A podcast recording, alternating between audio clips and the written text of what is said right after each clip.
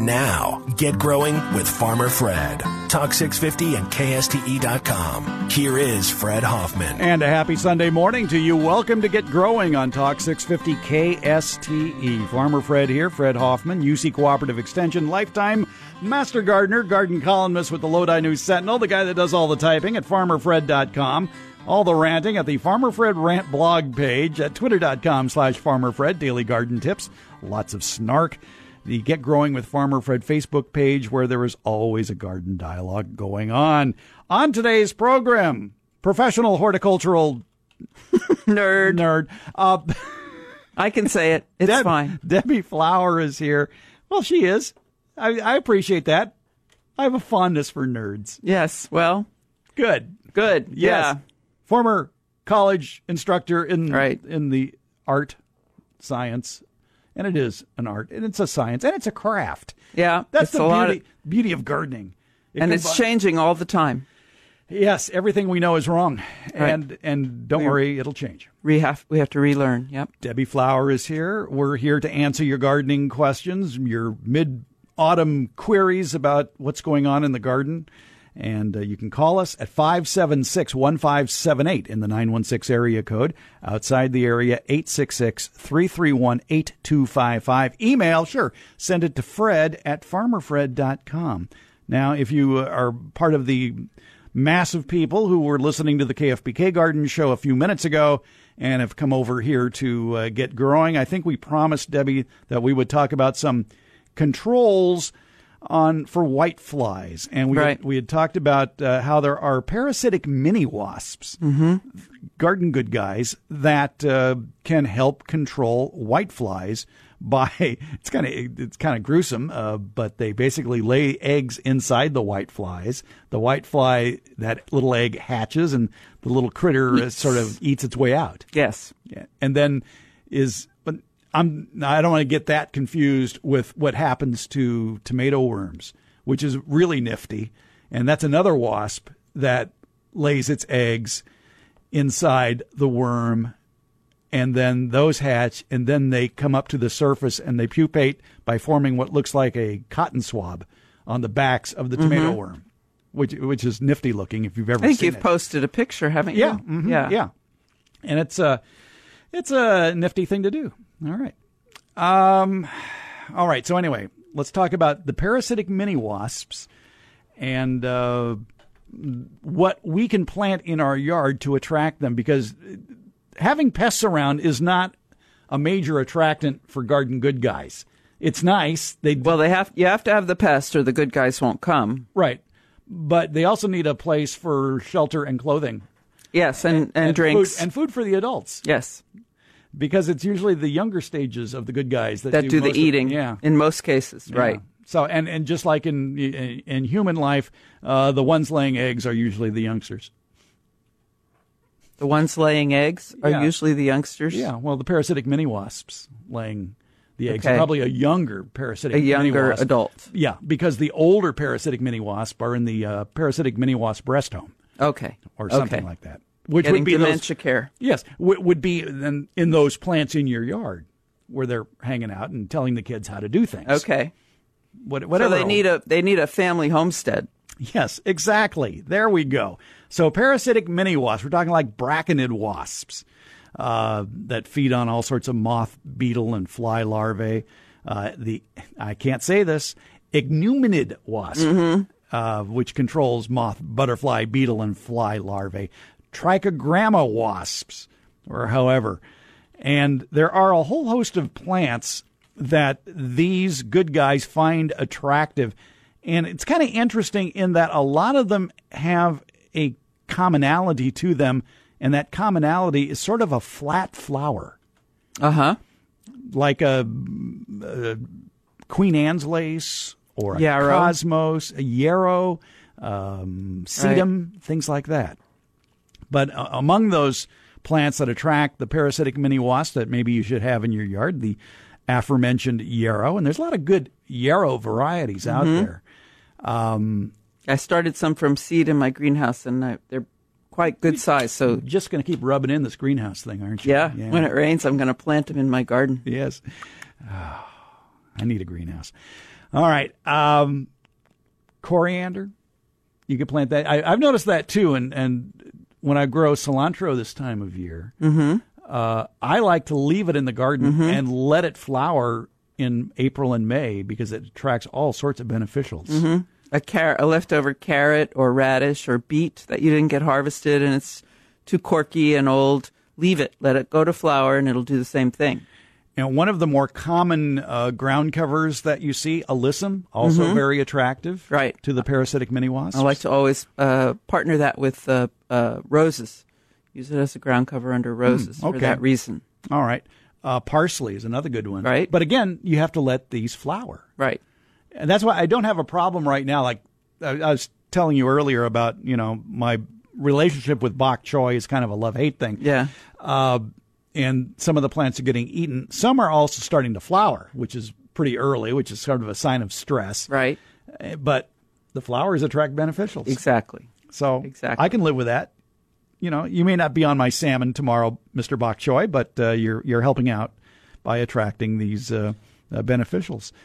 Uh, thyme uh, attracts these beneficials. Uh, certain zinnias. I have often heard, I don't know if it's true or not, maybe you can shed some light on this, that the best varieties of these beneficial attracting plants are those varieties that are heirloom varieties as opposed to hybrid varieties because the heirloom varieties have not had um, perhaps the scent uh, bred out of them or any other attractant because what's what's the purpose of hybridization? It's to make it more attractive for us. Right. Not necessarily more attractive for a beneficial insect Yeah, I think that's somewhat a good rule of thumb, although heirlooms aren't necessarily they're not necessarily species. And if I have a choice, I'll go for the species. The species in general, I don't know if you can buy species zinnias to be honest with you. The species in general are not as beautiful for us or as easy to care for, but they have the characteristics that attract the beneficial. explain yourself lucy Uh, well, the species is um, not a selection; it's what exists in nature. And if you just let the population keep uh, uh, breeding itself, uh, you just end up with the same thing over and over and over again. Varieties are they're really cultivars. Uh, they're cultivated varieties. Humans have gotten involved and they've done some breeding, and they say, well, uh, this one stands up, has a really nice, strong stem, and this one has a really big flower head, and this one uh, has a nice color, and so they do the breeding um, among those parent plants and come up with something totally new. But when that happens, usually something is lost, as you were alluding to, like the smell. Um, uh, heirloom is a term that means uh, it's been around and it varies by definition. It's uh, been passed down from generation to generation for maybe 75 years, 100 years. It, that's what varies by definition, the number of years. Um, but it's saved by people because they really like it and it tends to come true from seed. Um, so any breeding is pretty stable in the plant and you see it in the offspring and then the offspring of the offspring but that doesn't mean it has all the characteristics that attr- initially would have attracted the beneficial. Would that hybrid variety, if you planted the seed year after year, obviously it's going to not be hybrid. Right. Uh, You're going to get the parents. yeah. And would that be closer to the heirloom? Depends what the parents were. Yeah. And it depends who landed on it. Right. too. to- Where the where the yeah, where the other the pollen came from or Yeah. whatever. Yeah. But when you start talking about species varieties, uh, the, the easiest way to know if you're buying a species variety, it'll say something like Zinnia SPP. Uh yeah, typically when we buy seed it will be, you know, the blue beauty. Blue is a bad example because there's not a lot of blue in in the cultivated in plants in general, but uh or you know, sunbold zinnia. I'm making these names up. But some sort of English word. Uh and that's Like Zinnia. Yeah, well, other than the zinnia word, uh, that's that's the cultivar. That's what's it's been bred to do, uh, and they give it a name to reflect what it does. In case of sun something, it's probably yellow. Um, so it, it may say F1 on the seed packet. An F1 hybrid is a particular type of hybrid, um, and and but that definitely tells you it's a hybrid. It may just have this other name. This, uh, if it's written correctly, it's in single quotes. But many seed packets are not written correctly, so it's a whole nother ball of wax. Yeah, and anybody who's ever purchased seeds uh, from a seed catalog, I'm sure has had personal experience with planting something and it doesn't come up as advertised. Right. I did a whole research project. we were supposed to have one kind of snapdragon. We had several seed packets because we needed that many seeds. They were all different. Yeah. That kind of throws a wrench in the in a research project. Yeah. That- growing plants for seed in agriculture is a tough job because of the isolation needed to be able to do this. Or growing plants for not seed, like in seedless citrus. Yeah, oh, exactly. Uh, Got to come- keep the bees out. And so you go by a, a mandarin uh, orchard in early, late winter, early spring, and they all look like ghosts because they have these white sheets Covered up. uh, to keep them covered so that they don't get cross pollinated. Right. Yeah. We have to take a break. We'll come back. Uh, we'll delve into the email you've been sending to Fred at farmerfred.com and uh, your phone calls at 576 1578 or 866 331 8255. Garden Grappler coming up at 11 o'clock. Clue available at farmerfred.com. Clue available at the Get Growing with Farmer Fred Facebook page as well. Hi, Brooks. Brooks running the board today. More Get Growing on the way on Talk 650 KSTE. Get Growing continues with Farmer Fred. Talk 650 KSTE. E. Here again, Fred Hoffman. What could possibly be on the Garden Grappler this week at don't eleven at eleven o'clock?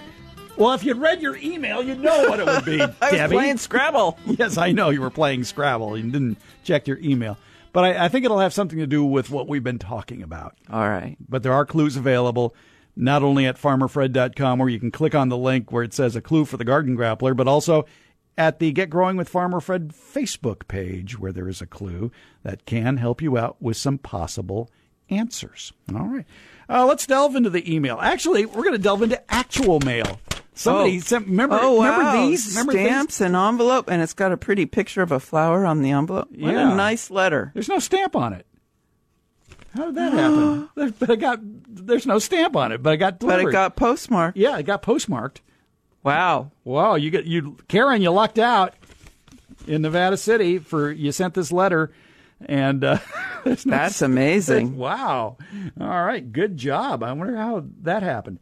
Anyway, Karen had written uh, a few weeks ago and uh, was talking about her missing grapes. That she went out one day, they're all gone. All right. She said, What sort of rat would do that? And I said, Well, usually rats or possum. Possum, they, yeah, I would- they would leave. You would know them because there would be there'd be litter all over the mm-hmm. ground. There would be half-eaten grapes, and if it was just scavenging birds, if it was just the odd robin, there would be pecks, and they wouldn't take the whole. Right. However, I said, it could be a crow. And not just a crow, but a flock of crows, or whatever. A flock Murder of crows. A murder. And how appropriate is that? because they can murder your plants in, in an hour. Mm-hmm. Because they come in in a flock, strip a, like an almond tree bear. And um, I said, so it might possibly be a, a flock of big birds like crows. And uh, she had said, um, "Well, I don't see any birds in in the grapes, so I don't think that's it." And you know, end of conversation. So then this ma- mail arrives from Karen in Nevada City. She says, uh, "You were right on your first guess. I found this black feather. Here's the black feather. Oh, it sure is. Yeah. On the walkway by the grapes a week after the theft, your first answer was blackbirds. I said crows. Haven't seen any blackbird flocks in 40 years here, but all the fires in California may have them looking for new homes and food. Yeah. That's a good point. That's a good point. Exactly. Um, but, I mean, that's a, a sizable feather. Sure is. That's a big feather. That's a big bird. Yeah. And this is Probably like, six inches. yeah, six to eight inches across.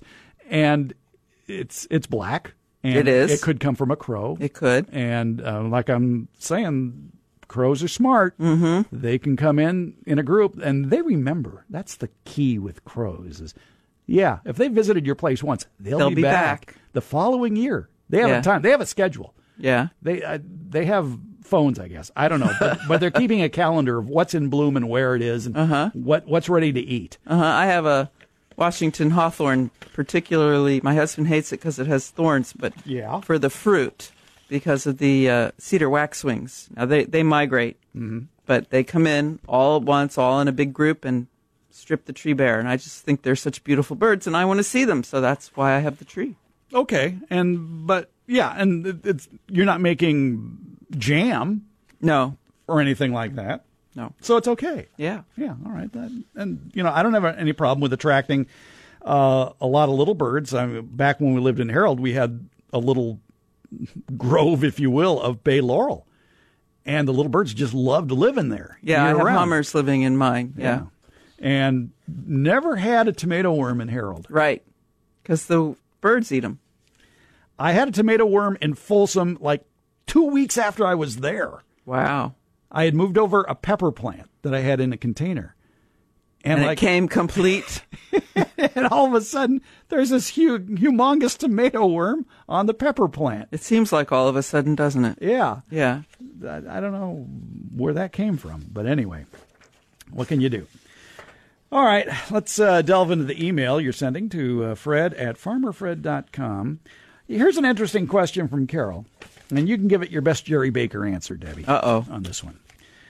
Carol asks Is there an additive or planting mix that will improve the flavor and other quality of tomatoes besides simply the variety? This year, after the first season, I cut my plants back, added some worm castings and fertilizer, and have a nice new crop. I was inspired to do so because the first production was so f- poor due to so much heat.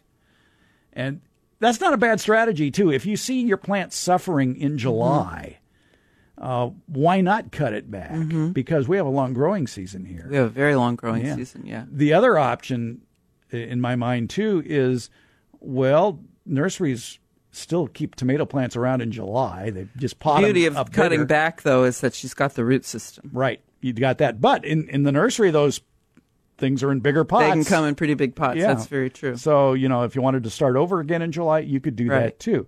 But And you can do it with a, a tomato because it's something called a day neutral plant. Some plants respond to night length, and uh, and so you cut them back and you could lose them. But a tomato is not that way. It doesn't respond to, to day length or night length. hmm, okay, that's good to know. Um, so you could plant them under a street light. It wouldn't matter. All right. They're temperature responders. So, is there an additive to improve the flavor of tomatoes? Uh, not a specific one. If your soil is deficient in some nutrients, then you do need to add those, but the only thing that's going to tell you that is a soil test. Right. And I think there would be other signs, indicators other than flavor. It would be the size of the tomato, the shape of the tomato, the productivity Color of of the, leaves, Yeah. quantity of leaves. Yeah, you don't have to bite into one to know that the plant is suffering. Right. Um, that's the what- one thing that maybe you want to cut back on is water. It doesn't change the flavor, but it allows the fruit to dry out, and that concentrates the flavor. Mm-hmm. I want to talk more about streetlights. Okay. Roseville High recently had a Titan arum plant in their in their greenhouse, Mm-hmm. And it never bloomed, right? it never bloomed. Do you know why it never bloomed? well, I'm assuming light was involved. Yeah, there, there was like a security light outside their greenhouse that was on 24 hours a day. And the science teacher there uh, surmised that, and, and he checked with other experts too, that it was too much light for the plant. That's why that bud never opened. That would have to be a very strong light because light. We can see light that would have absolutely, like moonlight, that would have absolutely no effect on plants. Now, don't call and say, I plant by the moon, blah, blah, blah. The moon is a powerful thing. And, but I'm only talking about the light it throws here. Yeah. Uh, I'm not talking about its uh, effect on tides and gravity and water flow and all that Well, that's only for Scorpios and Libras. I'm a Scorpio. Uh, so I I would want to take out a light meter and check the the quantity of foot candles or or lumens that that light is putting out because it would have to be like 3000 probably maybe maybe 2000 would be enough to affect uh and that and you'd have to measure it at the plant not outside at the light but at the plant Um, Well, I'm currently running an experiment then in my Oh, front yard since there's a street light out there, and I and it's a pretty bright street light. Mm-hmm. And I'm thinking, well, are my Christmas cheer Kniphofias going to bloom this year if that street light is there? and are they light sensitive? That I don't know. Not all plants are. All right. But I'm thinking uh, planted right underneath that street light, I have in a container a uh, banana shrub, a Michelia or, or magnolia now. They changed the genus on it. And I'm wondering, I hope that will bloom come March and April because of its wonderful aroma. Mm-hmm. So, like I say, I'm running an experiment now to see if under a, a typical street light, mm-hmm. plants What I learned bloom is, normally. is the short answer is no. It typical street Okay. light is not does not provide enough intensity of light. To intensity is a combination of well, duration is a combination of intensity. No, that's not right either. Uh, quantity is a combination of intensity and duration. So if it's on 24 hours and it's a lower light, that is more impactful than if it's on 12 hours and it's the same uh, intensity of light. But still, you have to get that light up, up a certain uh, to a certain intensity, a number of foot candles or lumens. If you're a photographer, you can use your camera. I'm, uh, you know, a photographer who uses a light meter. Those light meters work, but I don't know how to do the translate. What you the numbers you would read off of that to foot candles or lumens. well, you threw out the figure 3,000 earlier. hmm 3000 is a good production number for a full sun plant in a greenhouse. Uh, of, of, of full sun on a summer day uh, in California in the Central Valley would be 12 to 13,000 Yeah. foot candles. Uh, there has to be a certain intensity of light in order to affect the ph- uh, physiology of the plant, and the plant has to be light sensitive. Things that go dormant, like our oak trees and maple trees and and such, are uh, uh, do keep track of light. Uh, are do re- react to intensity of light, um, and that's what tells. That's how they keep track of dates. Is how long has the night been? So if the night is interrupted with a very strong light, that's the that's the key. It has to be a very strong light, like ten thousand foot candles. You can just flick it on and flick it off, and you won't get your poinsettia crop. Right. Well, that's But, uh, poinsettia. yes. Right, but we our eyes have we have irises that close and open, and so if the light is low, our iris is open, and it appears to be a bright light to us. But if you take out a we we did this lab, and I gave them light meters, and they would measure the light at their desk where they took notes. Thirty-five foot candles. Okay, thirty-five foot candles is not going to affect a plant. So, So- that's a reading light, basically. Yeah, Yeah. fifty is considered um, a good reading light. Okay. So we see it as a bright enough light that we can read, but the plant does not see it that way. All right. So that that's good news. All right. So it'll be interesting to see what happens. Yes, I know. Well, we'll find out. We'll take a short break. More of Get Growing on the way on Talk 650 KSTE.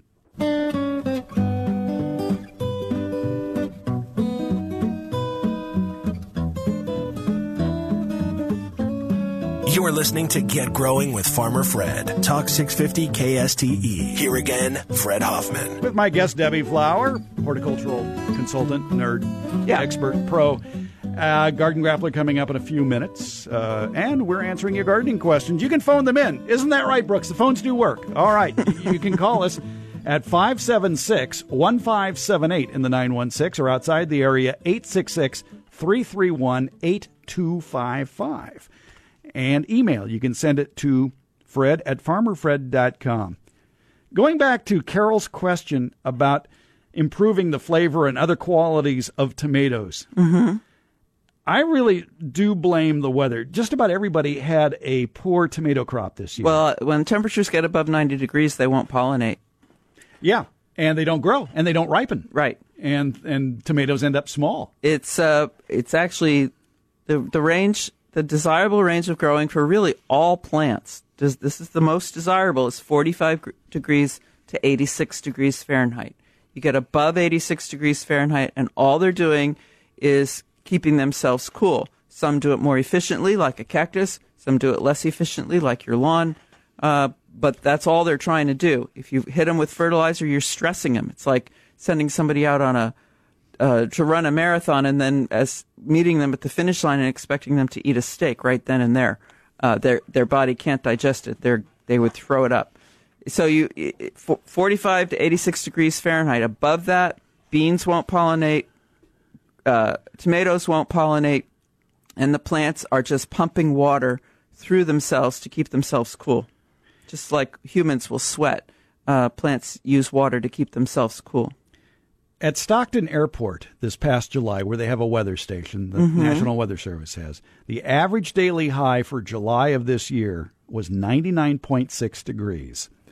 And uh, like you say, tomatoes cease making new flowers. They slow down the ripening. They may get sun scald too. Mm-hmm. And I've sure got a lot of calls about that as well. Uh, what's interesting is it doesn't take that much to make a difference. Now, I don't recall people complaining about their tomato crops the last couple of years, uh, 2016 or 2015. And in 2016, the average maximum high for July was 95. So that's about four degrees that's huge, less. So. But it is a big difference. And take that another year back to July 2015, the average high in July was 93. And it didn't have that consecutive plus 90 like mm-hmm, we had mm-hmm. this year. Mm-hmm. There were eight days that had a high temperature in the 80s, and five of those mild days were consecutive as well. Mm-hmm. And that's enough that gives for a, the plant a break. Yeah. and you can produce the flower. It takes energy for them to pump water through themselves, and so that energy can't be used for other things. So, is the secret to install an air conditioning system around your plants? Well, that would be an extreme. I yes. think that would be a greenhouse, and it's very hard oh. to keep a oh. greenhouse cool in in our yeah. uh, Central Valley conditions that, or Sacramento yeah. Valley conditions. P- people immediately start thinking of how do I heat the greenhouse? No, around here you got to think about how cool you're going to cool it. The greenhouse, right? And it's usually a multiple of strategies that you have to use. When we grew giant pumpkins at school, the you know pump if you've grown pumpkins or squash, you know that the leaves will wilt uh, it, doesn't even have to get to 99 degrees. They wilt, and that's a, a, a, a survival technique. When they wilt, they uh, trap the water that comes out of the leaf and underneath that wilted leaf, and, and, and so they don't work as hard to keep themselves from drying out or keep themselves cool. Uh, but what we did, so to get a giant pumpkin, you need the plant to be as you know not stressed as possible. Um, so we put a uh, a mist system under the plant. Under the plant. And had that go off in the afternoon. Okay. Yes, we had two irrigation systems one that watered the plant roots, and one that just misted underneath the plant. Were these misting heads on a drip system? Yes. Okay.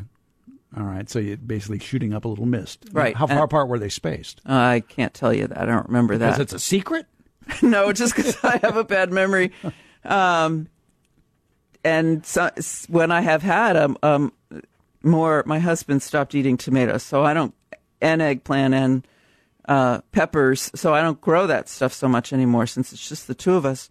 But when I had gardens with those very classic uh, summer crops for uh, for uh, for the home gardener, I would turn my irrigation system, not a mist system, just a drip system, on at about four o'clock in the afternoon. Not for very long, but enough to cool things down.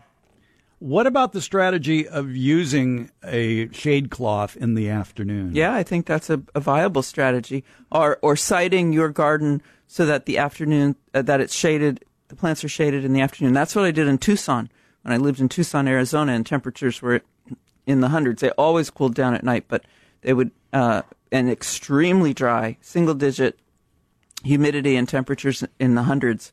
Um, I sited the garden. It was an accident, but it worked uh, to get the shade from a mulberry tree in the afternoon. So it cooled it off. There seems to be in my neighborhood the latest garden hardscaping trend are umbrellas. that are scattered throughout the yard. Okay, and, and these are in various that would yards. Work. And that would work. I see people doing this with their hydrangeas, for example. Yeah, uh, so that would work. I, I, could invest in somebody's get rich quick scheme of garden umbrellas and uh, use them uh, to shade my tomato plants in the late afternoon. Mm-hmm. If I only had the sun, that would that would be the answer. yeah, but, there's that other problem. If you don't have enough sun, yeah, it's hard to grow things. And, well, there are tomatoes that are parthenocarpic, That's a technical term. Yes, it is. It means having bearing fruit without pollination. Sort of like parthenogenesis, Yes. Um, which is the name of a canned heat album. That's the only reason I know the word. I didn't know that. Go ahead. Um, Karpik refers to uh, the seed, the seed, the seed. We'll just leave it at that. Um, and so if you if it's without seeds, like a navel orange or a mandarin, Or a square watermelon.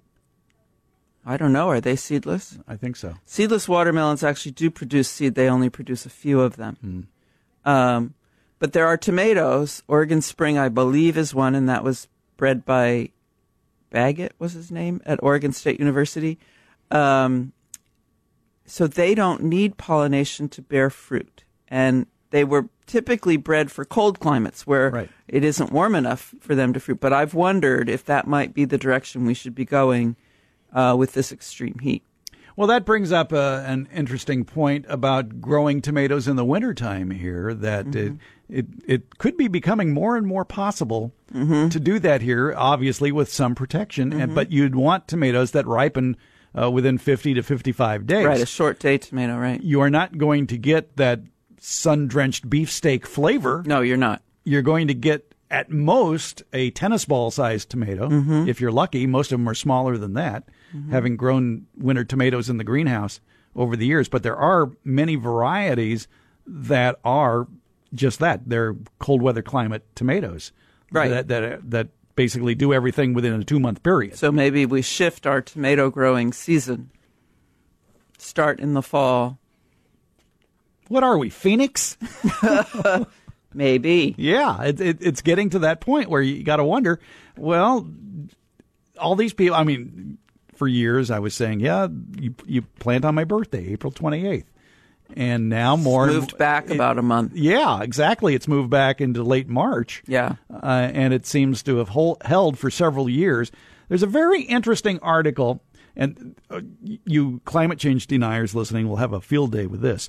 Um, in the Sacramento Bee today, an Associated Press story headlined "Shrinking Winter Means Lush Gardens," and basically it was. Uh, the National Weather Service and all sorts of uh, people keeping records on this have determined that our frost season nationally is shorter than it used to be. And they, you know, cite climate change for one of the reasons. If I'm allowed to say climate change, I don't know if I am or not. But anyway, uh, overall, the United States free season of 2016 was more than a month shorter than the free season of 1916. So in that 100 years, we lost a month of Cold weather. cold weather.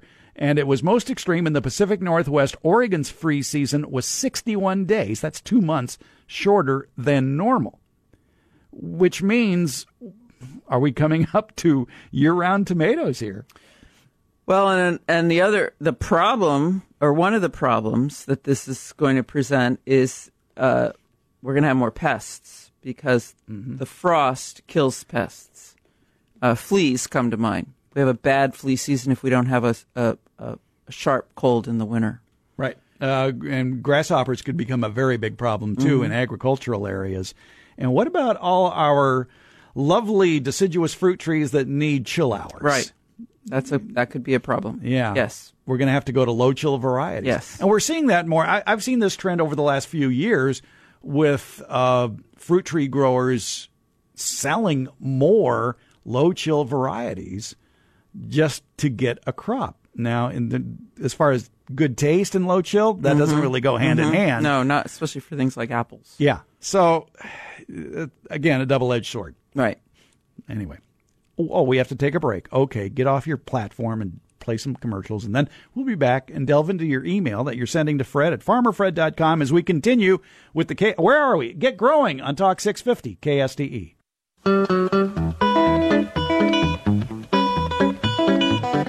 Get Growing continues with Farmer Fred. Talk 650 KSTE. Here again, Fred Hoffman. Along with Debbie Flower, horticultural Nerd. nerd, ed, ed, but very knowledgeable. Got a garden question? Give us a call 576 1578 or toll free 866 331 8255. Let's go out to Carmichael and talk with Don here on Get Growing. Good morning, Don. Hello, Fred. Hi there. Hi. What's up? How's everything over the year end of the world? Fine. Uh, we're we're still standing. Hey, I um, you're talking about the tomatoes, uh, t- making them year round. I've I had three volunteers come up in my garden just out of nowhere. So I I put them in some pots, and I'm wondering, uh, am I going to have any luck um, growing those things? Can I can I baby them or do something? Who said all gardening is local? Uh, I forget who that was. But uh, how much do you want? How much are you willing to spend to baby them? Oh, it's it's it'd be it'd be a hobby. I'm, I'm not I'm not worried about them. They they're free, so I don't have any uh, money involved in them. My concern. I'm, I'm just curious uh, if I if uh, I'm going to get anything out of them or not. Well, Debbie, the way I see it, you'd need light and you'd need heat. Right. You need temperatures above 50 degrees, really, uh, constantly, night and day. And we're going to quickly drop below that naturally outside. So you'd have to maybe bring them in for the night or uh, provide heat in some other a bottom heat um, pad would work. Um, or some sort of a tent. A propagation mat, Yeah. like that. And then um, bright enough light that they are stimulated to flower. I, I can do that with an elec- electric electric light or put them outside. Well, I- natural light's best, but Yeah. the problem where we live is sometimes there isn't enough light or temperatures above 50 degrees. It used to be in the good old days in Sacramento, December and January, you only saw the sun after 3:15 p.m. for about 20 Because of minutes. the fog, yeah. and then it disappeared. And the temperature Yeah, never hovered above 44. So that would mean basically a greenhouse or a hoop house with supplemental lighting, maybe some supplemental heating. Uh, I mean, it's easy to grow greens in a hoop house in winter, but not a tomato. The one option you may want to explore, I know some of the big box stores sell these indoor greenhouses. They're sort of like little tents with a Yeah. fluorescent light fixture. And that by, might be enough to keep that plant alive until things warm up in March or April. Yeah, fluorescent light is actually sufficient just to keep a plant alive. It won't bring it into flower, but it will keep it alive. But then you're, you're going to go back to a, a problem we discussed earlier, and that's whiteflies. Yes, yes. Oh yeah. Green uh, tomatoes indoors, uh, you're getting whitefly. Yeah. There's no way around it. Which is why I stopped growing winter tomatoes in my greenhouse was I just got tired of battling the whiteflies. And you end up just tossing out the whole plant because it's so heavily infested. Oh, it's so disgusting. Yeah. you breathe them in. Oh, you swallow them. Yeah, it's kind of hard to take them outside and then spray them on, knock knock the knock the white fly off, and then put them back in your greenhouse. Well, the problem is the eggs in the soil, the eggs on the plant, and uh, you know you just got to keep doing it over and over again. And the yellow sticky traps are fine to let you know you have a problem, but it's not going to solve the problem. Commercially, a lot of tomatoes are grown in greenhouses, but they would use uh, beneficials. You can contact a company called Rincon, R I N C O N, Vitova, V I T O V A E. And they are an insectary. They sell to a lot of the other places that you would might buy beneficial insects from, and they know their stuff. And they have a wonderful website. Um, but you, they do regular counting of their their pests and their beneficials when you're growing uh, tomatoes in a greenhouse commercially, and they do regular releases of beneficials uh, to to attack their uh, uh, other pests. So if you wanted to get on, and Rin- Rincon Vitova will mail make ma- regular deliveries, you know, to you. They've done this It's for like Blue Apron. decades decades yeah but it's beneficial insects absolutely uh, you know you could handle it that way if you're dedicated enough No, Well, okay. Now you're being very polite, Debbie, Mm-hmm. and not talking about the reality of commercial agriculture, where they're going to be using imidacloprid in their soil to, to kill off the whiteflies. unless it's an organic indoor production Exactly. Yeah. Yes, and the, ch- the chances are most of the tomatoes you see at the grocery store are not organic. right Yeah, and you they're have to look pretty far for for the organic and they tend to be just the cherries Yeah, and they're in a small section. Mm-hmm. It still tastes like cardboard. Yeah, exactly. And that's uh, well, what are you going to do? But uh, hey, you know, Don, that's a worthwhile experiment. So go ahead and give it a try. Yeah, I'll, I'll give it a try, and then I'll report back in. oh sounds good I hope so. Okay, All right, thanks, Don. you bet. Thank you a lot. All right, bye bye. Yeah, it's uh, if it ain't one thing, it's another. Mm-hmm.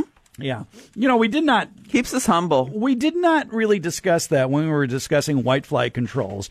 But it is an alternative for controlling whiteflies. It's not the most desirable control, but it does work, and that is using some sort of soil based product like imidacloprid that is absorbed by the soil, then through the roots of the plant, and then basically poisons the plant. Well, that's right. The depressing part is that pro- some of that imidacloprid probably is in the fruit that you eat. Well, what isn't in what we eat these Yeah, days? I know. I know, and that's that's the whole issue. From hormones to pesticides to whatever, it's there in small quantities, but you eat enough of it, and Right. and you get sick. Fat soluble or whatever. Just ask anybody with too much leftover Halloween candy. You eat too much, you get sick. okay. Yeah. Who knows what's in those? But I mean, it, it is a, a solution, but uh, it is not the most desirable solution Right. in an integrated pest management uh, situation. That would be the last resort. right. That's that's the what I was. Yeah, that would be the last resort. Yeah, and you know, but we got to put it out there, just because. It happens. Yes, and it's uh, for sale. Yes, it's for sale and it's used regularly. It's effective. It's just poisons a lot of things. Yeah.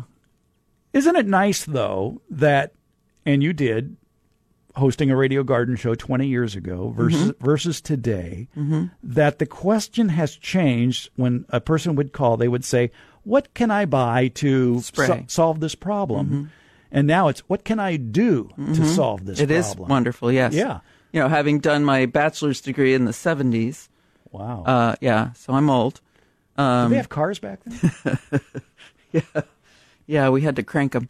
Um, so I, yeah, I, I've seen it evolve, and that's a good thing. Yep. Yeah, and at the time back in the 70s you had, you know, what were considered the whack jobs out there like John Jeavons or uh, J.I. Rodale or whatever uh, talking about the benefits of organics and uh, you know, they were just Well, having done my my education, my bachelor's in New Jersey. Think about the state of New Jersey. Uh, If you've been there, you probably experienced the uh, refineries. Um, I can remember driving from our house in New York to New, uh, see our new house in New Jersey and asking, "Does anybody smell anything?" But me is what I said. Oh, okay, wow, yeah. It wasn't me that I was smelling. Yeah. It was the refineries. It's a, uh, very, it was the most densely populated state in the nation, and we had to learn how to handle pollution sooner than any other state in the nation. And that happens to be what my father, after he was first an oyster farmer, and then he was a, a professor of, of waste, of pollution and garbage. So I was exposed to these ideas, you know, that we're, our garbage doesn't just disappear, um, and that the things we put into the environment come back to haunt us uh, very early in life. I dug holes and found methane around landfills uh, when I was a teenager. Oh, okay. Not not for fun. No, I No. went with my dad, and this is something that he did. Wow. You know, heard stories about walls blowing up because of gases in the wall, and Mm-hmm. Yeah. you know, it, so I, I think New Jersey was ahead of the game. Uh, so my education was maybe a little more advanced and a little more respectful of people like John Jeavons and, and Rodale. Yeah. And uh, it's now more mainstream, thank goodness. absolutely, yeah. To the point where whole university systems have been developed. Yes. Uh, preaching independent or independent. I'm okay. Uh, Integrated. integrated pest management. Right. IPM, which basically just means start with the less toxic alternative, and that really boils down to the right plant in the right place. yes. Yes, absolutely. Yeah. Feed the soil. Hey, we got a garden grappler coming up. Clue available at farmerfred.com. Clue available at the Get Growing with Farmer Fred Facebook page. Check that out. At 11:05, we'll start the garden grappler. Debbie Flower will judge the quality of your answers.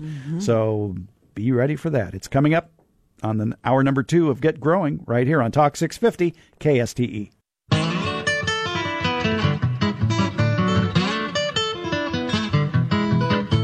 You're listening to Get Growing with Farmer Fred. Talk 650 KSTE. Here again, Fred Hoffman. And it's Garden Grappler time, a chance for you to pick up a prize or two from the Farmer Fred Prize Closet if you are up on your leafy green vegetables for this time of year. Debbie Flower is here. She will judge your answers. Name a cool season leafy green vegetable that you can grow here. The key being cool season, the other being here. now, now here could be where you are. So I understand that in, in this day and age of internet radio and things like that, there, uh, you could be listening from anywhere. So defend your answer. Name a cool season leafy green vegetable that you can grow here.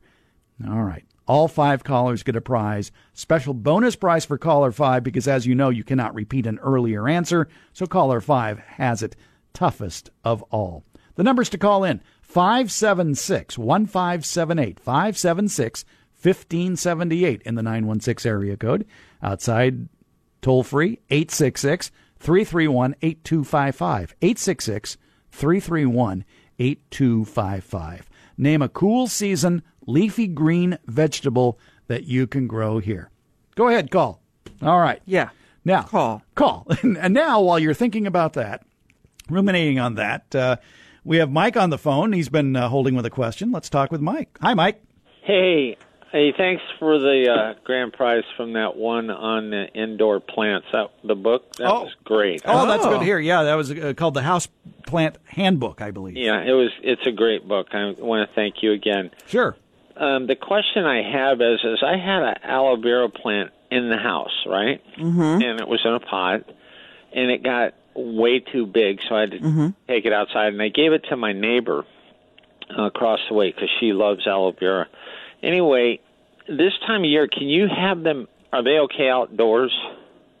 This uh, uh, today, yeah, yeah. This right now they are. Uh, you don't want them out uh, with freezing temperatures. Probably, if, if temperatures got to forty-five, I'd bring it in or protect it. And you don't want to water it. Uh, that that's the succulents. An aloe vera is a succulent, meaning it absorbs and holds on to water and uses it during periods of drought.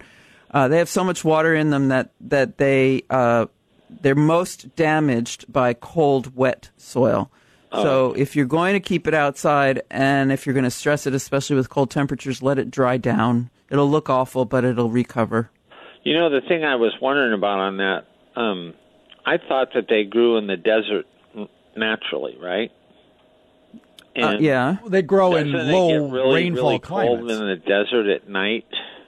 But there's no water in the soil. But they're dry. Yeah, I have I have opuntia or uh, prickly pear cactus outside, um, and they're they're really dry. They're in pots, and they can go through lots of things in pots. If you have them in a landscape, you have to have them in the high spot in the landscape or a place with extremely good drainage in the soil for them to okay. survive through the winter. So if they stay outside, keep them uh, dry on the dry side, yeah, and covered if it freezes. Right.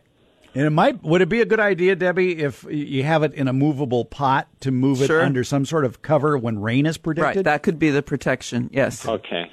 Okay. And, yes, and to prevent it from getting too wet. Yes. Now, usually when it rains here, the temperature is above freezing. Usually, right. it's above forty-five degrees. Usually, you know, uh, there's just that one week. It's usually yeah. in December when it gets really cold, and that's when I lose a bunch of stuff. And, and it's when you're out of town. It's when I'm out of town. I'm visiting relatives, yes. right? Yeah. Yeah, I don't have. I'm not there to move the pot out of the rain. Yeah.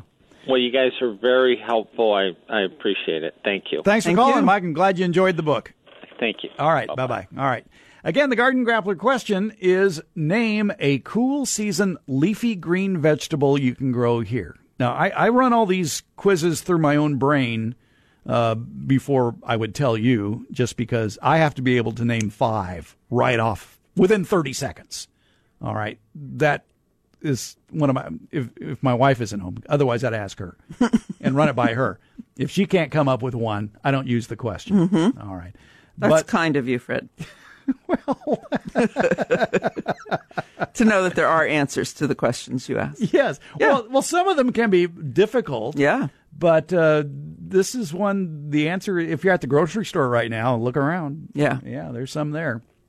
So uh, go for it. Name a cool season leafy green vegetable you can grow here. 576 1578 or toll free 866 331 8255. Caller number one. Ellen in Sacramento. Hi, Ellen. Hello. Hi. What uh, leafy green cool season vegetable are you thinking of? Well, I, I go for lettuces.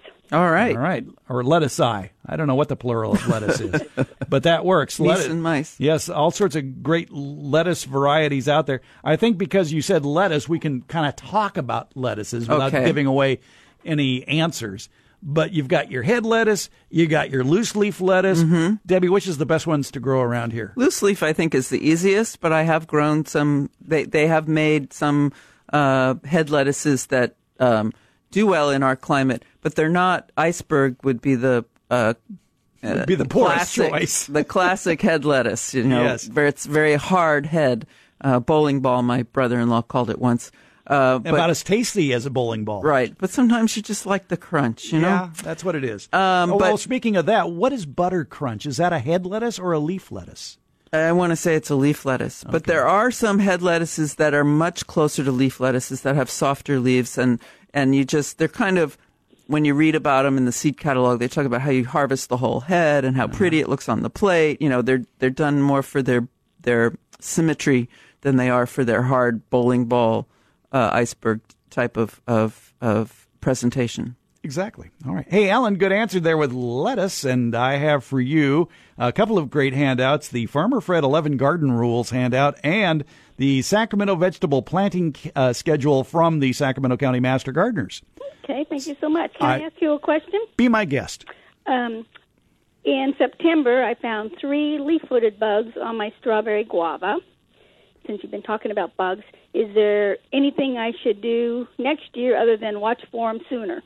That's always good. Watch for them sooner. Um, it's leaf-footed bugs are becoming a, a bigger problem in our area. They really like pomegranates, and uh, they'll go after. Uh, they're, they're widening their appetites, and leaf-footed bugs uh, trapping them in a bucket of uh, Soapy water. Soapy water can help. Uh, They're pretty slow and lazy. Yeah. Ellen, do I know you? Ellen, Pardon? I think I recognize your voice. You do. Okay. Okay. Hi. Hi. Yeah, uh, trapping them works well. I saw them hatch. They, I saw their eggs on the wall of my uh, porch this year. Oh, That was interesting. what Yeah, do they look like? they line up, uh, a straight line, probably two and a half inches long, and um, a kind of uh, rusty color. And then when they come out, they're kind of an orange. They look like a lot of other um, uh, uh, nymphs. Uh, orange, sort of roundish butt body. Okay. Yeah. All right. One of the things that um, the folks at UCIPM recommended for controlling the leaf-footed bugs is to remove their overwintering sites, and they like to spend their uh, winters in wood piles, under the bark of eucalyptus, juniper, or cypress, as well as in outbuildings. And uh, again, large numbers may pass the winter uh, in those So fruit- bulldoze your trees and take down your shed just to prevent the leaf-footed bug. Yes, but especially if you have pomegranates, clean up the pomegranates because they like to spend the winter In the fruit, In, in the, the- fruit, Yeah. Yeah. that have split. Sanitation is huge in, in preventing pests. yeah, and and also weed control. Leaf-footed bugs love weeds as a food source during winter and spring uh, when they can't get fruit. So if you can eliminate weedy areas near your garden, uh, or at least keep them closely mowed, that can help a lot. Too. Right, they're probably eating the seed. They seem to be seed feeders. Yeah. Okay. Yeah. All right. So I hope that helps. That is. Thank you so much. All right, Alan. Thanks for Thanks, calling. All right. Bye. Bye-bye. All right, we'll take a short break. When we come back, we'll get to answers two, three, four, and five. In today's Garden Grappler, name a cool season green vegetable, leafy green vegetable that you can grow here. It's the Garden Grappler, and it's going on Get Growing on Talk 650 KSTE.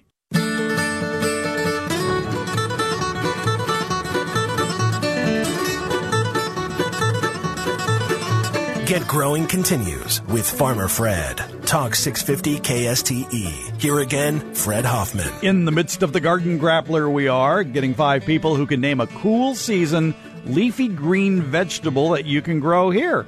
Ellen kicked off the proceedings and she mentioned lettuce. Mm-hmm. Lettuce is a good answer.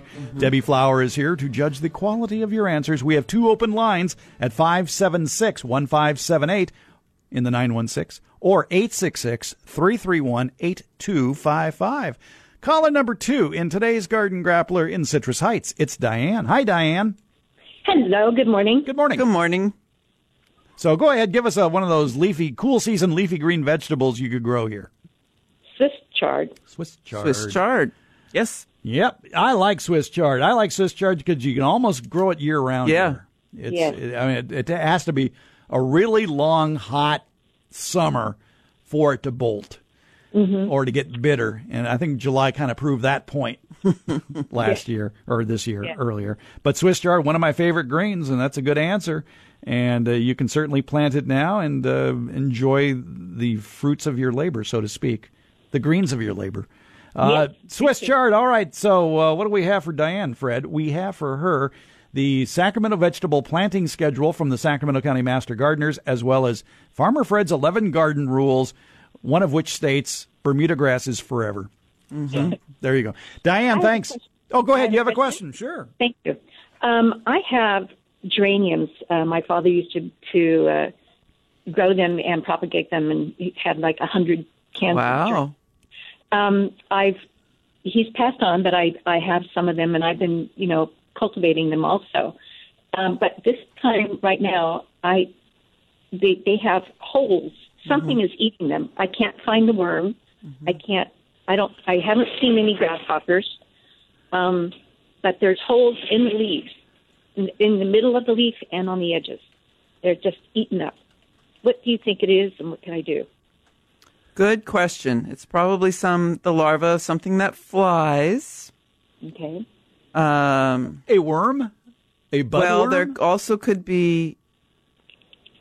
Well, the budworm would get in the flower. Yeah. I'm also wondering about a. Uh, there are some leaf spots that geraniums get. Oh, yeah. So Fungal sort of- diseases. Yeah, yeah, yeah. Like an entomosporium sort of thing. Yeah, uh, bacterial leaf spot. yeah. What does uh, Photinia get? Uh, um, yeah, entomosporium Yeah, leaf that's spot. Yeah, yeah. that's that's uh, uh, genus specific. Uh, foliage feeding caterpillars. I'm looking at the UCIPM website, and it it mentions beet armyworm.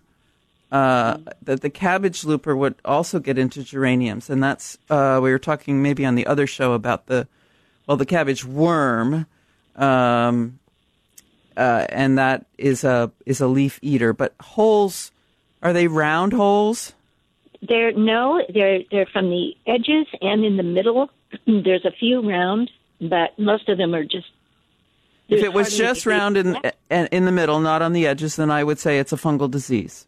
I was pruning my apricot yesterday, and and they get um, shot hole fungus. The the prunus do, and that's just a whole lot of holes in the leaves. The fungus uh, no, this is definitely eaten. definitely and definitely on the edges as well as the center. Snails. Yeah. Snails. Oh, I hadn't thought of that. Oh, I haven't seen any evidence of any, but that's I'll be looking for that. Yeah, give it a shot. Yeah, put some. I, I still like the idea of putting flour beneath these plants that are getting mysteriously eaten to see what sort of trails or footprints show up. Right, right. So you might try that. All right, I appreciate it. All right, Thank you. Diane, good answer with the Swiss chard. Thank you. Uh-huh. All right, bye bye. All right, where do we go from here? We go to Auburn and Todd. Hi, Todd. Hey, um, I, I rode my bike to Auburn yesterday. You have a lot of steep hills in Auburn. yes, we do. Yes, you do. All right. So, Todd, go ahead. Give us a leafy green vegetable that you could plant now. Collard greens. Yeah, absolutely. Collard greens? Yeah. Really? Okay. It's a, a cool season? Yes. All right. Okay. Uh, what am I thinking of? Oh, I know what I'm thinking of, but it's a summer green. I guess it's a green. Uh, okra? Oh yeah, we'll eat the pod and okra. Okay. All right. I don't know. All right. Collard greens, Todd. Good answer. I'll send you uh, Farmer Fred's 11 garden rules and the Sacramento ve- vegetable planting schedule. Woo. Woo! That's right. All right. One quick question. Sure. Lots of tomatoes, big bushy plants this year. Lots of tomatoes, but they just not turning red. Yeah, it's that time of year where you got not as many hours of day or uh, you know consistent Even heat. during the summer, even July, August. Well, Just when it's really from hot, the plant act the plant just shuts down. It doesn't do things. It it only keeps itself cool. It doesn't ripen. It doesn't make hormones. It doesn't transport as well. Um, so heat can be equally as damaging as not enough light or cold. Okay. We just And don't we don't think of that. But what? I'm sorry. Planting too many of them, too close together, too bushy. Yes, that will definitely do it. If you've ever had one, you know, die and on the ground, and then the next season, and you look out there and you have all these baby tomatoes in like a foot square, uh, it, you won't get fruit because they're too close together. That's very true. And don't forget also that uh, with uh, tomato plants, uh, you know, you got to kind of, besides give them the space, um, if you feed them too much nitrogen fertilizer, you can lose all the blossoms that way too. Yeah, he said he has a lot of fruit, right? Lot of, lots of fruit. So Okay. much fruit, it's unbelievable. so you could uh, take if anybody's starting to show any yellow color, you can take them off and they'll ripen off the plant. Um, or you get recipes for fried green tomatoes. Yep. There's Yeah, that. Uh, There, I we actually about that last night. at the Farmer Fred Rant blog page, I actually have a very descriptive uh, blog report in there about the various stages of red and when you know with pictures, so you can determine when is the best time to pick a green tomato. Aha. And it's it's uh, from they they do research like that at the University of Florida. And they ripen from the bottom up. So you want to look at the bottom, Well, that would be the blossom end. the blossom end, yeah. Okay, there you go, Todd. Thank you. All right, thanks for calling. Appreciate it. Good. All right. Next caller. It's caller number four in today's Garden Grappler. It's Amy here in Sacramento. Hi, Amy. Hi, So, Amy, what uh, leafy green cool season vegetable could you grow here? kale. Oh, yeah. Kale, kale, the gang's all here. All right. And kale, uh, you've got your ornamental kales, your colorful kales, Right. and you got your green kales. Got all kinds of kales. Is, is green for eating and ornamental for looking? Well, some of the ornamental ones are green or have green in them. Uh, and you can probably eat the ornamental ones. They just may not be as tender and sweet as the others. Okay. All right, so there you go. Kale, good answer, Amy. Thanks. I have a question. Be my guest. Um, y- my tomato has uh, white fly. Mm-hmm. Now, should I dispose of it, or can I put put it uh, in the compost pile? What's the date, Amy? The date Yeah, what's the date? today, Yeah. Today. uh, 29th Of October. October. October 29th. It's the end of tomato season. So she wants to know whether she should throw it out Yes. Yeah, or yes. compost it. Oh, oh, okay. it has white flies on it. Darn, you, you ruined my snark, Amy. All right. What was this about 28th? Well, it's the, it's the 29th. Uh, That's why she was confused. Okay, all right. No, that because it's so late in the season for tomatoes, it, it's no sense in trying to preserve the plant. Your Right. best bet is tossing it. Right, but Putting can she in compost it with white Oh, flies on it? Okay, yeah. No, um, I would be fine with that. if it's a hot compost If pile. it's a hot compost pile and, you know, turned regularly, um, I- I would be fine with it, frankly, even if it's not, because they're not going to survive. Uh, Oh, they aren't. no. Oh, then I could just throw it in the yard and uh, chop it up. Yeah. yeah. Oh, okay. I thought I thought maybe the larva would No. overwinter. No. Okay. Well, if it's in a compost pile, it shouldn't. Okay, so if this is if this is the 29th, it's too late. You know, last year what I did, I had a um, cherry tomato, so I went and um, cut it off and put it in, in some water Right. and left it on the patio. It rooted, Yep. and then and You the- can do that. planted it. You can propagate from tomatoes. That's very true. They are technically a perennial crop, meaning they live uh, more than two years. The only reason that they die for us is that we get too cold. Now, oh. and the good news with that, I would think if you're growing a hybrid variety and you take a cutting, you're going to get a hybrid variety That's the right. following it's year. It's going to be true. Yeah. The same type. So if you have one you really like, you definitely can do that again this year. But watch out for whiteflies. I didn't get white flies. I kept it outside. Okay. Oh, well, Oh, wow. All right. With some winter protection, I assume. Yeah, Yeah. You can do that. I was surprised. I, I it made it. Cool. Well, you're a good gardener, Amy. No, I just experiment. Okay, well, all right. That's good. Well, it was a Experiment success. is good. It was a successful experiment. yeah. Okay, congratulations. Okay. All right, I'll be sending you that stuff. Okay. Thank you. Uh, all right, bye bye. That stuff, by the way, is the Farmer Fred's 11 Garden Rules and from the Sacramento County Master Gardeners, the Sacramento Vegetable Planting Schedule. Caller number five. In today's Garden Grappler, it's Roberta up in Garden Valley. And Roberta, uh, let's see, Garden Valley, it- it's still in Placer County? Nevada County. El Dorado. El Dorado County. I was so close. One of those. I had a choice of I had a choice of three. What I will do if, if you're if you can come up with a leafy green vegetable you can plant now that isn't lettuce, Swiss chard, collards, or kale, I have for you the uh, Placer County Master Gardener Gardening Guide and Calendar, which works just as well in El Dorado, Yes. Amador, or Nevada County. Yes. Well, there's a variety of broccoli that's called broccolini, mm-hmm. Yes, there is. Yeah, that mm-hmm. that's and, a and you eat the greens too. Mm-hmm. yeah. Yep. Yep, there is. Very good. It surprised me when I bought it. You're looking for the. Oh, did you grow it? yeah, Waiting for those heads yeah. to I was form. waiting for the heads, no, uh, it's just the greens. Okay, all right. They don't really tell you that on the little label. I just thought You're it was. supposed to know these things. I know, but I thought it was just going to be small heads because it said Eenie. No, Eeny, I, I eat it. I eat it all the time at Red Hawk Casino. Oh, okay. Okay, broccolini. All right, Broccolini. all right, Roberta. Italian. Okay, I'll I'll be sending you that Master Gardener Gardening Guide and Calendar. Okay. Very good. Thank All you right. so th- thank you, Roberta. All right. Good job. All right. All right. Bye-bye. Bye. And uh, Debbie Flower, good job. Yes, Fred. Thank you, sir. You did. You did fine. My Um, pleasure always. We'll be waiting for the book for your uh, next uh, lecture tour for uh, Dream on. yeah the TV show, uh, all that stuff. uh, Okay, up. long wait. Hope you. I hope you hope come back patient. soon. I will do that. Oh, yes. good. Thank you. I appreciate that. That's Debbie Flower. When we come back, we're going to talk about seed saving here on Get Growing on Talk 650 KSTE.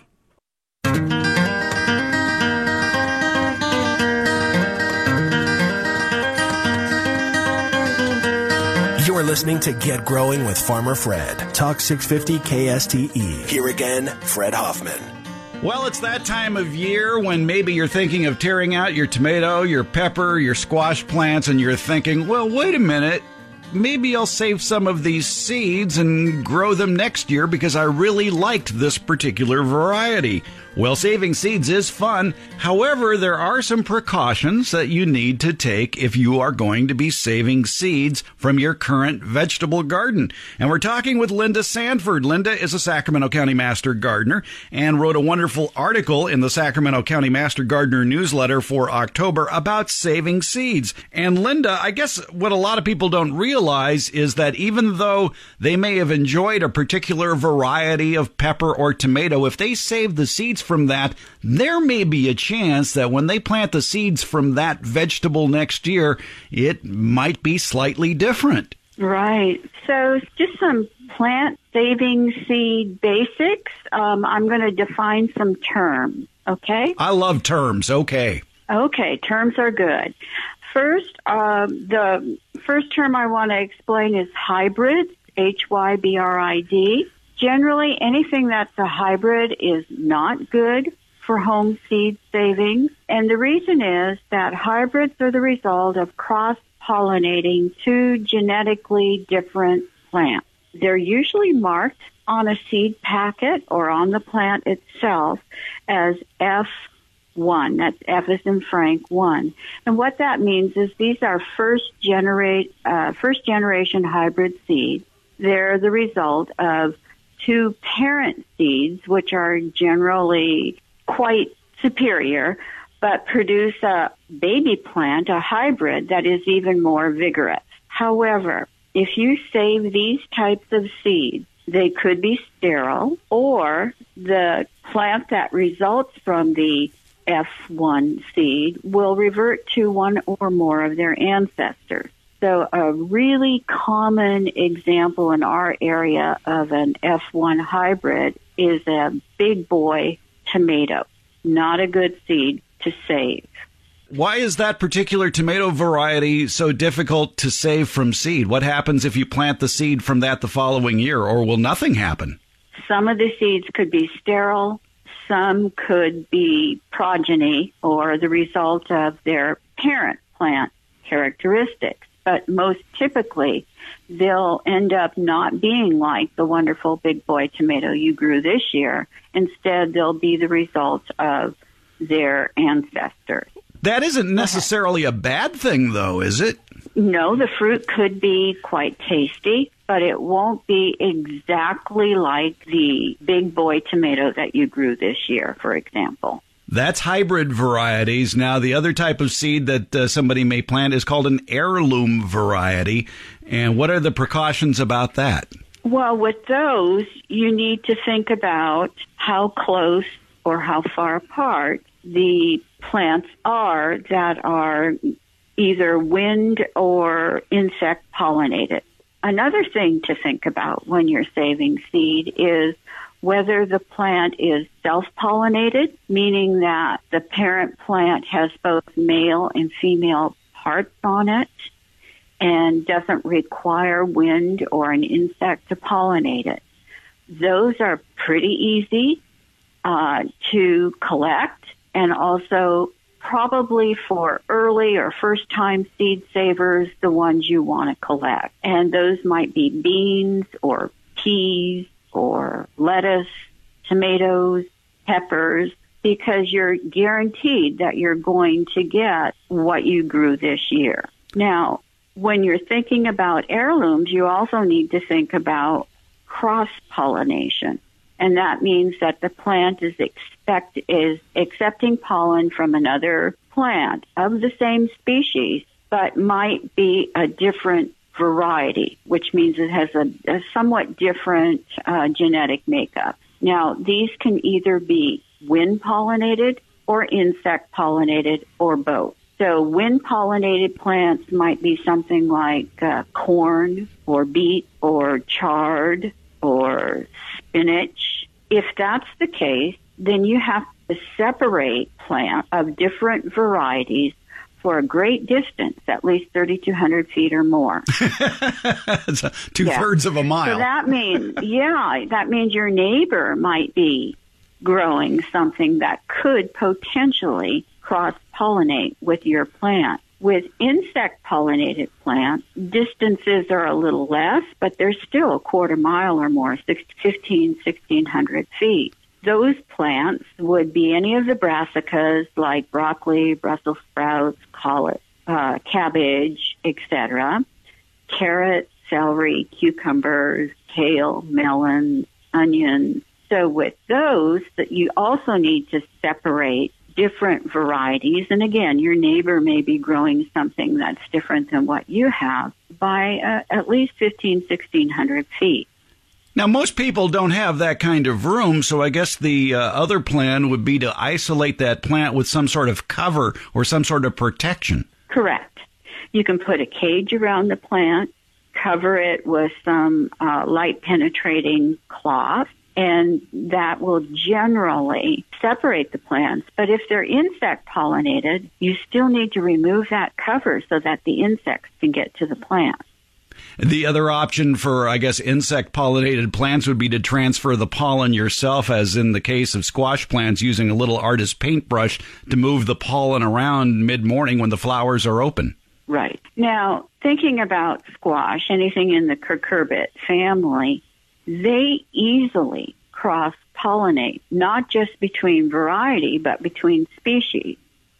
So squash and pumpkins, for example, can cross pollinate or squash and watermelon or cucumbers. And you can get some really interesting fruit from those plants. The fruit is edible, but you shouldn't uh, save the seeds.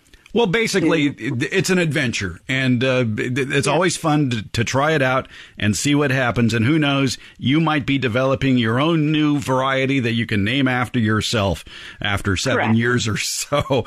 But with, uh, right. uh, I think the bottom line to all this is if you are going to save, if you want to save seeds, you have to know that at the beginning of the season when you plant that particular variety in order to protect that plant uh, and keep it in ice isolation with a cover or surrounding it with uh, other different plants in order to keep it from uh, being pollinated by another variety. But it's doable and, and it's fun. Now we've talked a little bit about uh, the difference between hybrid and heirlooms and some of the precautions.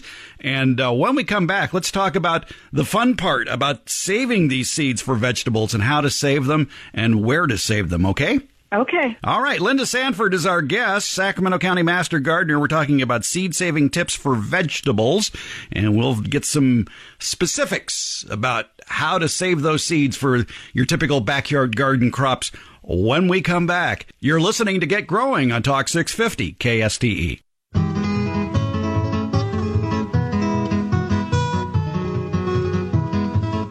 Get Growing continues with Farmer Fred. Talk 650 KSTE. Here again, Fred Hoffman. We're saving seeds for vegetables for next year. We're talking with Linda Sanford, Sacramento County Master Gardener.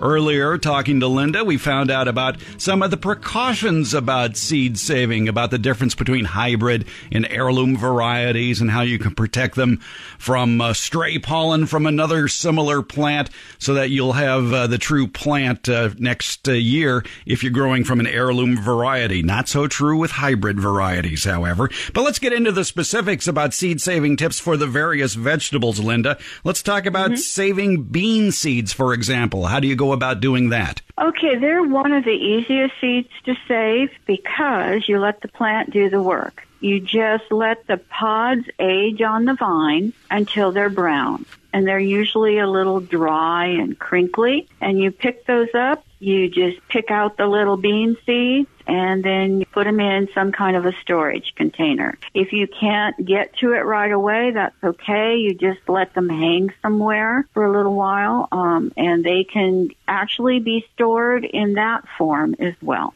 Yeah, there are a lot of beautiful, beautiful bean seeds available in, in heirloom varieties that uh, do well in our area when you grow them. And you can uh, buy heirloom seeds of beans from uh, such outlets as uh, the Seed Savers organization or Baker Creek right. or any other number of uh, heirloom seed companies. And uh, right. you talked about storing seeds and s- some general practices for storing seeds. I would think either paper or glass would be better than plastic for storing them. Correct. And that's just because plastic breathes in a way that lets some of the chemicals in the plastic decompose. So if you want to be a purist, then the kind of container you use should be glass or metal.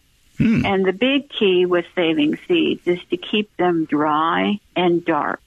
So for my example, for myself, since I don't have a lot of storage area, I put them in my extra bedroom in the closet and just put them up on the shelf. Dry, dark, and cool are the keys for saving seed, and not too many of us have a root cellar. It should be mandatory. Every home should have a root cellar, but we don't.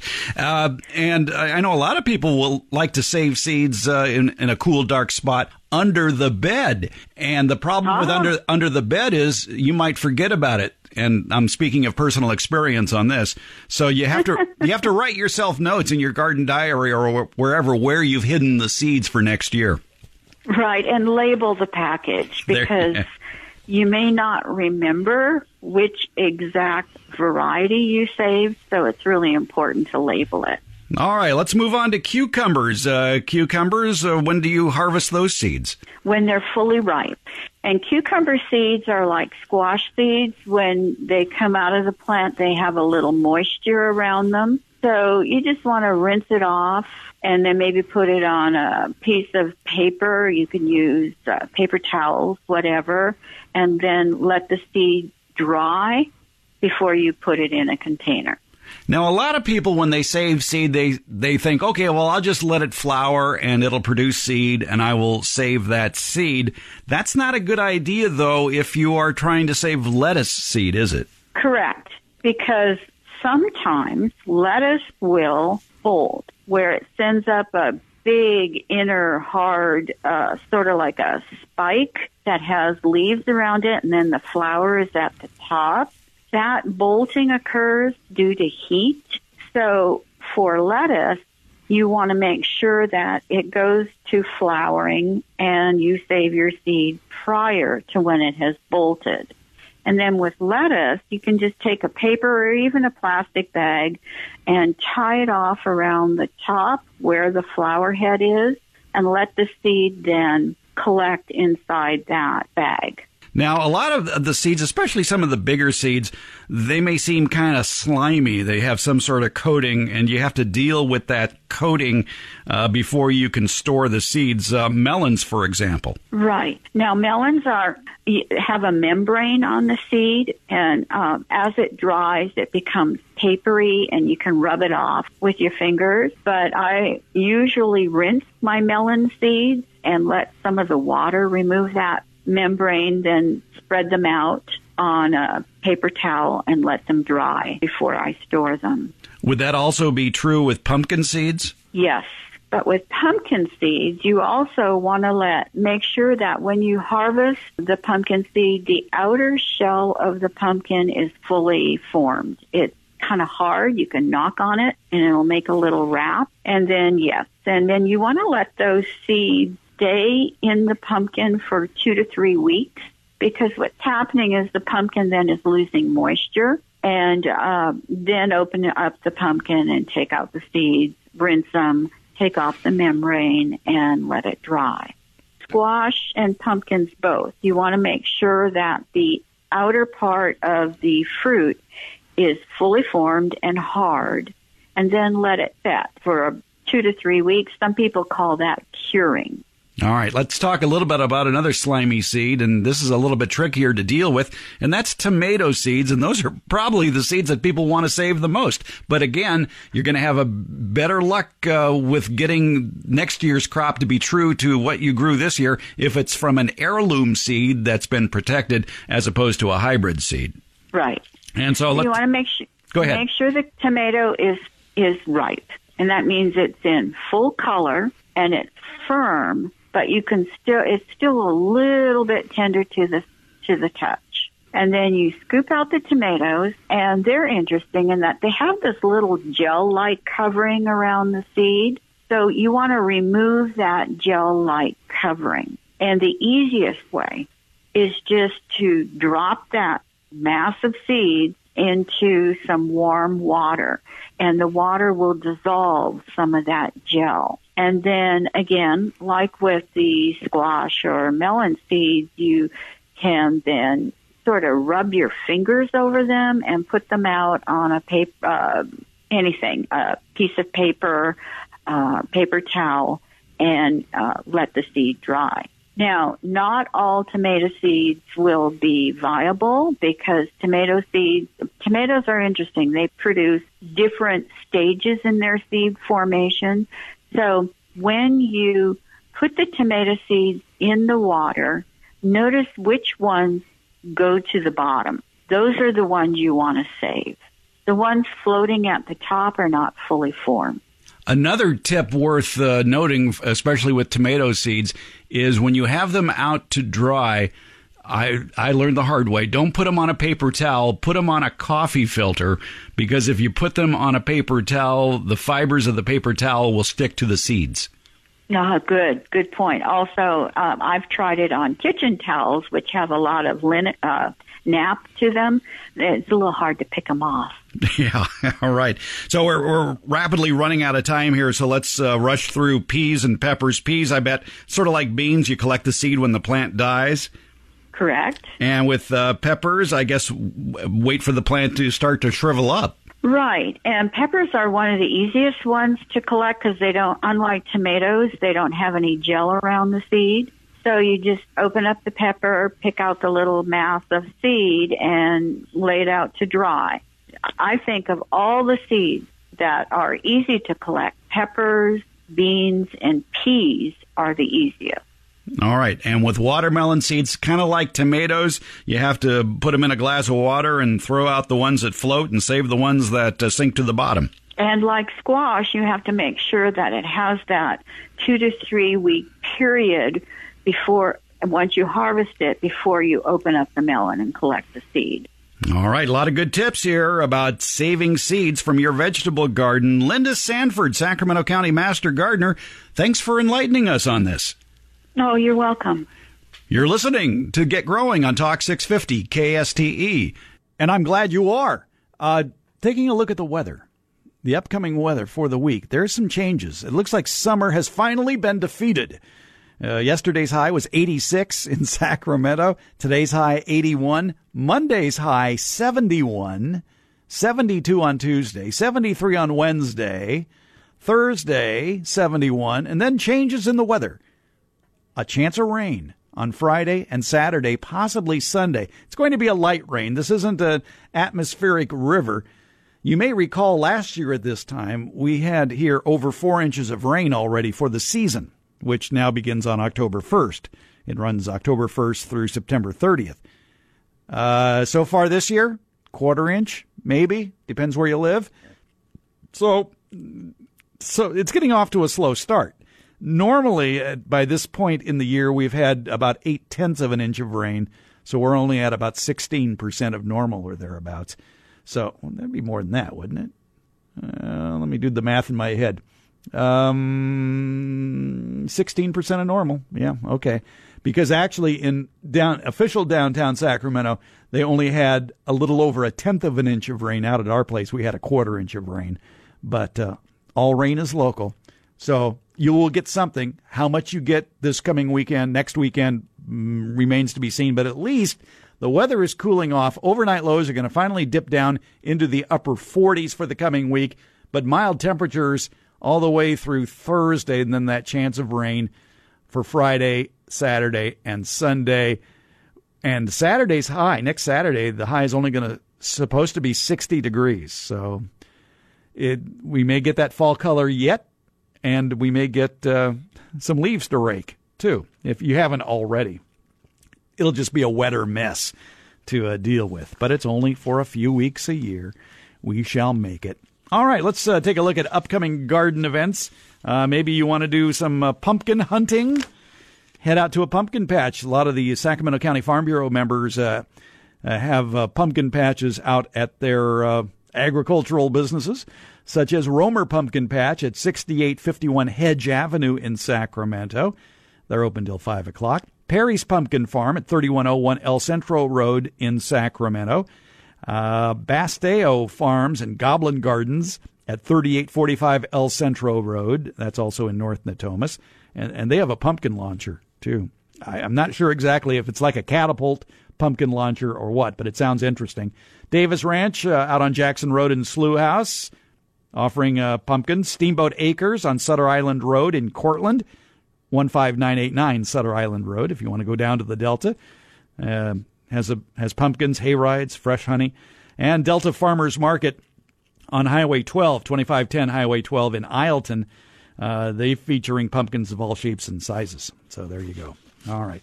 Uh, what else is going on uh, to talk about? Yeah, there is a, a talk coming up at the um, community center in Cameron Park this coming Thursday on the new backyard orchard. You may have heard us talking about it last week on the show the pre-recorded show because I was off doing a century bike ride, hundred miler. I feel fine, thank you. The uh, the class this Thursday is called the New Backyard Orchard. It'll be from 10:30 to 4 o'clock at the Cameron Park Community Center. Three great speakers: Phil Purcell from Dave Wilson Nursery, Ted DeJong.